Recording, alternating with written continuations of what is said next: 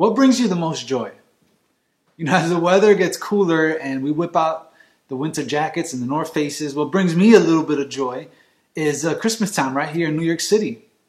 You know, it's it's nostalgic. It's almost magical, um, right? Even, I mean, here in Bushwick, you walk down Knickerbocker Avenue or you drive down Knickerbocker Avenue. We recently got lights and decorations, which is amazing. And we haven't seen that here in about thirty some odd years.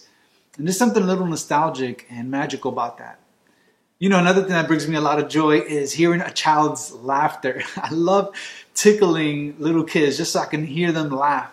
My nephew was over the house recently, and I would just place my hand on his belly, and I begin to jiggle it hard and fast, and he just starts to laugh and, and, and giggle. And man, it brings me so much joy just to hear a child laugh. You know what else brings me joy? I, I love to see people spiritually grow. I love to see spiritual growth in people's lives. I mean, this is what I've dedicated my life to seeing.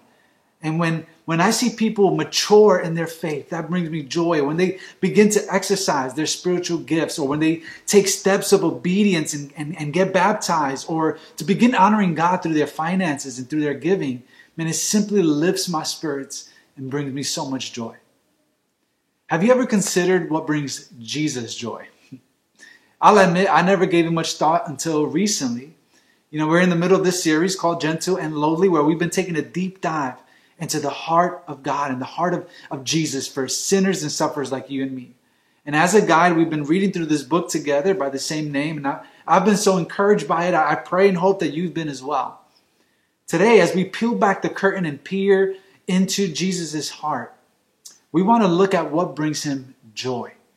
And to do so, we're going to look at a verse that perhaps you've con- you never considered when talking about joy, but it's there, clear as day. And so to help us today, I invited Hunter to give us a hand, and he's going to be answering the question, what brings Jesus joy? Uh, so before we transition over to him, let's read Hebrews chapter twelve, verse two, which says this. It says, "Let us run with endurance the race that lies before us, keeping our eyes on Jesus, the pioneer and perfecter of our faith." And here's where it says it. Check this out.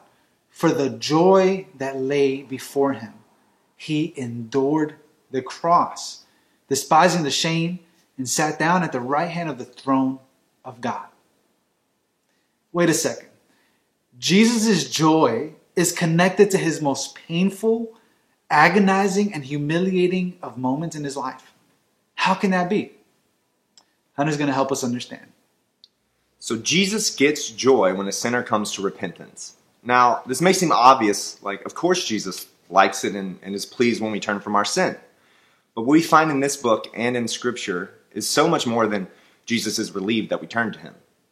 Jesus is not only after our obedience, he's not just simply after our obedience. Although he wants that too, there's this great joy he actually gets, this delight in us when we turn from our sin. So I want to turn us to Luke fifteen. We find a parable that Jesus gives. He's responding in this context to these religious leaders who were, get this, angry at Jesus for hanging out with sinners and broken people. Um, so they brought their anger to Jesus, and this is how Jesus responds to them in Luke fifteen, verses three through seven. "So he told them this parable. What man of you, having a hundred sheep, if he has lost one of them, does not leave the ninety-nine in the open country and go after the one that is lost until he finds it? And when he has found it, he lays it on his shoulders, rejoicing. And when he comes home, he calls together all his friends and, and neighbors, saying to them, 'Rejoice with me, for I have found my sheep that was lost.' Just so, I tell you that there will be more joy," note that, note that word joy, "in heaven over one sinner who repents than over ninety-nine righteous people who need no repentance." So here I get two big things Jesus is trying to say. The first thing is that he can't stand prideful people who think there's nothing wrong with their sin. Uh, the second main thing that I get is that he finds great joy in the few who actually do realize their sinful tendencies, the few who are dirty and messed up, and they bring their mess to Jesus. He finds joy in those people who bring themselves to him. And in the passage, just like it says, he rejoiced with me. That That's where we get the word joy, actually, in the word rejoice. So he rejoices, and Jesus says there's going to be great joy in heaven when just even one of us comes to repentance.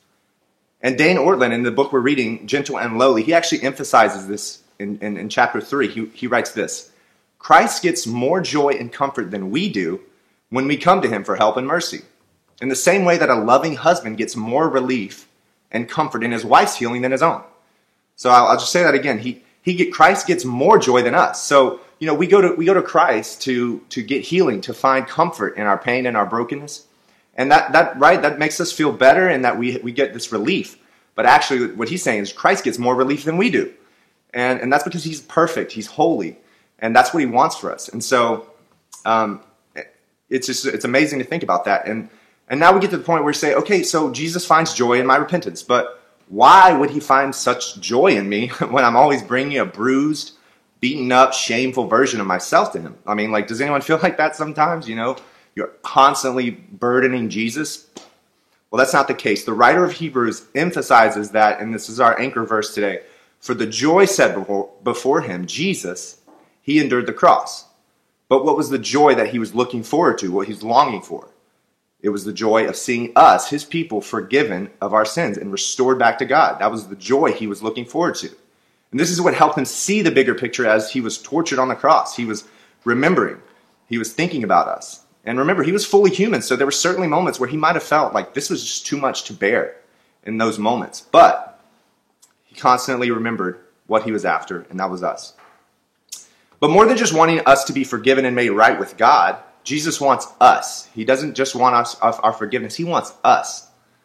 And, and so we look at this verse in John seventeen, verse twenty-four, where Jesus is praying to his Father, praying to God. And this is what he says. Father, I desire that they also whom you have given me, they may be with me. He doesn't get tired of us bringing our stuff to him, our mess, our junk. He doesn't get tired of that. He wants us to be with him. That's where he finds joy. So as we consider this point that Jesus rejoices, finds joy in our repentance, what should that lead us to do in our day-to-day lives? I know for me, when I'm dealing with my sin and my own junk, I tend to run, I tend to run from Jesus, right? We don't want him to see us like that. I tend to hide. I don't want Jesus to know my junk. But the ironic part of that whole situation is that that's exactly what Jesus wants from us. That's exactly what he wants us to bring us, bring our burdens to him. That's what he calls us to do. He doesn't want our blind obedience. He wants our heart. So we got to build habits of repentance, daily repentance. I mean, even hourly repentance, right? When we use our words to hurt, or we lust, or we lie, or we covet, we, we should catch that, that thought or that action in the moment and, and just pray, Jesus, I'm sorry, you're worth more than that thought. You're worth more than that action. Help me. We find these words of reminder and comfort in First John one, verses eight through nine. Let's check this out. If we say we have no sin, we deceive ourselves, and the truth is not in us. But, and I love this verse, if we confess our sins, he's faithful and just to forgive us our sins and cleanse us from all unrighteousness. So part of this habit of confession and sin and bringing ourselves to Jesus is another way that Jesus finds joy. And this is number two in your notes. Jesus gets joy when we abide in his love. So let's read John fifteen. As the Father has loved me, I have also loved you. Remain in my love. Another translation says abide, abide. Remain in my love. If you keep my commands, you will remain in my love, just as I have kept my Father's commands and remain in his love. I have told you these things so that my joy may be in you and your joy may be complete. This is Jesus speaking. That, that his joy would be in us and our joy would be complete.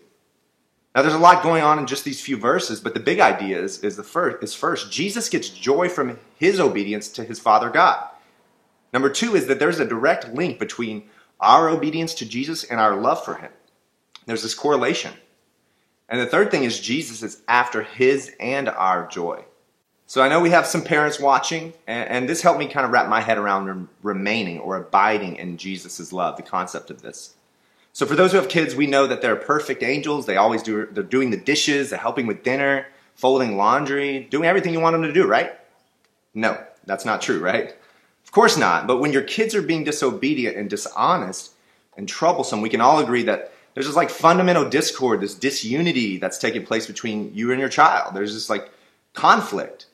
And this conflict, it doesn't mean that you don't love them and any less than in the difficult times than you do in the good times. But you know that, the, that there could be joy, there could be peace if they were more obedient. Because why? You're after their good. You're not making these rules. You're not being harsh to hurt them. You're trying to help them, and you're trying to help them flourish. And so in the same way, Jesus, Jesus is saying, if you're obedient to me, you will be abiding. You will be remaining uh, in his love, in my love. And so I want to point out something about this idea of obedience that uh, many of us Christians, I think we get mixed up in our head. We get we get it wrong. Some of us read the verse, this verse, when it says, if you keep my commands, you will re- remain in my love. I think we read that as, if you don't keep my commands, I don't love you. I, I think we get that confused, that our, our obedience is contingent on Jesus' love. Jesus' love for us is absolutely not contingent on our obedience to him. I'll say that again. Jesus' love for us is not contingent on our obedience to him. Why is that? Well, the first reason is that without Jesus, it's, we are unable to please God.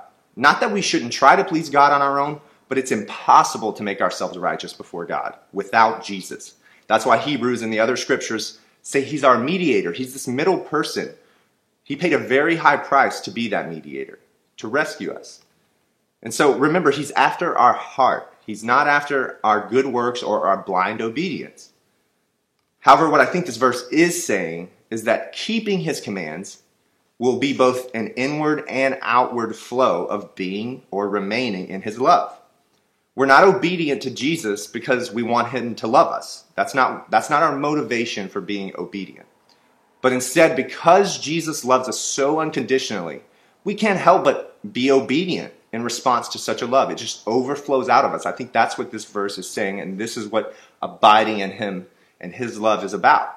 It's not about measuring up or trying to, to, to cross all the boxes, but because we're so connected that we, we can't help but be obedient to him. Isn't that so much different than I have to be obedient that, or Jesus won't love me? There's no joy in blind obedience. That's completely taken out of the equation. He doesn't want our blind obedience or flaky morality. But there is great joy in remaining in the love of Jesus, both for us and him. That's what the, the text says, that not only we do we get joy, but he also gets joy in that obedience. This is the Christian walk. And similar to repentance, as we spoke before, abiding and remaining in the love of Jesus is a spiritual discipline, a habit of sorts. We're not going to accidentally wake up tomorrow and be like, wow, I'm abiding so much in Jesus. I know what he wants for my life, and we're just cool. It's not going to happen like that. You're not going to wake up and and it just be there. Um, a relationship, just like any relationship, has to be tended to. To abide in Jesus, we have to listen to Jesus. We have to speak to Jesus. We have to put to practice the things Jesus commands us to. What are you talking about, Hunter? Loving him, to start with, loving our neighbors. And this is all out of abiding in him, remaining in him. It's not simply rule following.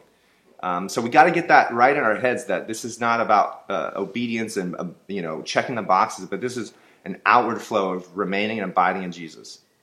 So a practical application I think we could take away and put to our lives today is found in actually our main passage for today. This is Hebrews.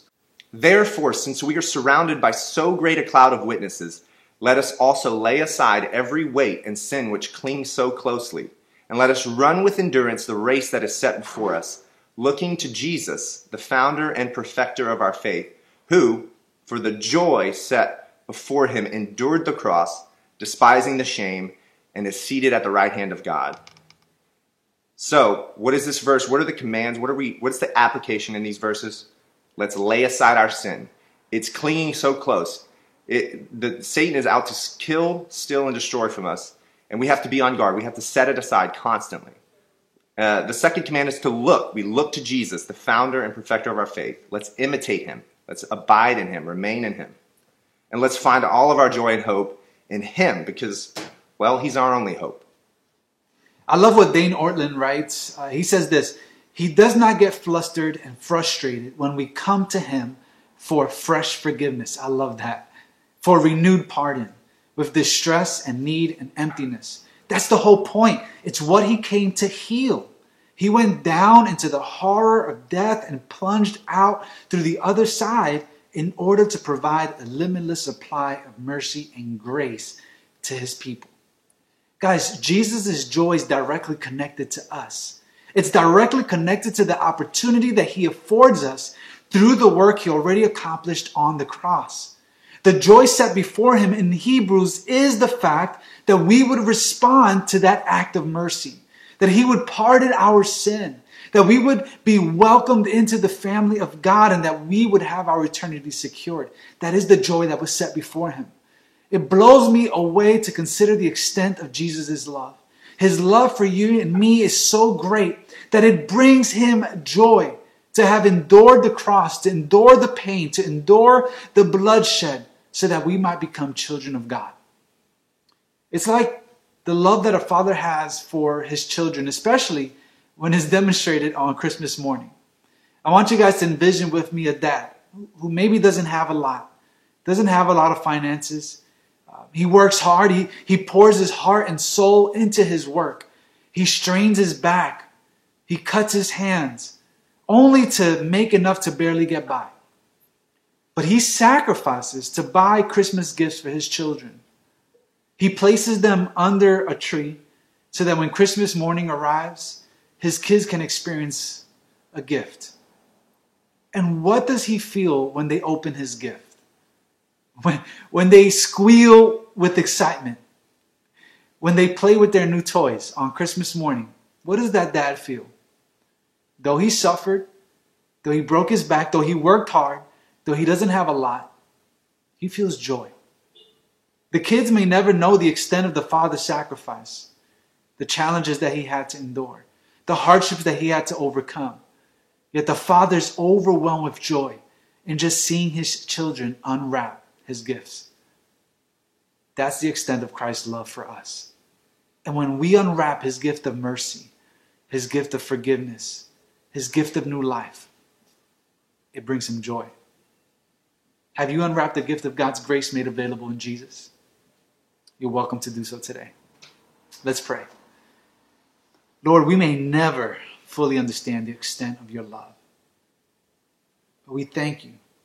Thank you for enduring the cross and doing so joyfully. Lord, may we never hesitate to approach you with repentant hearts, because you are ready, available, and willing to forgive us of our sins. So we pray, God, you help us to abide in you. May we live in you. May we obey your commands. And may we live out this love that you so lavishly poured out on us. In Jesus' name, amen.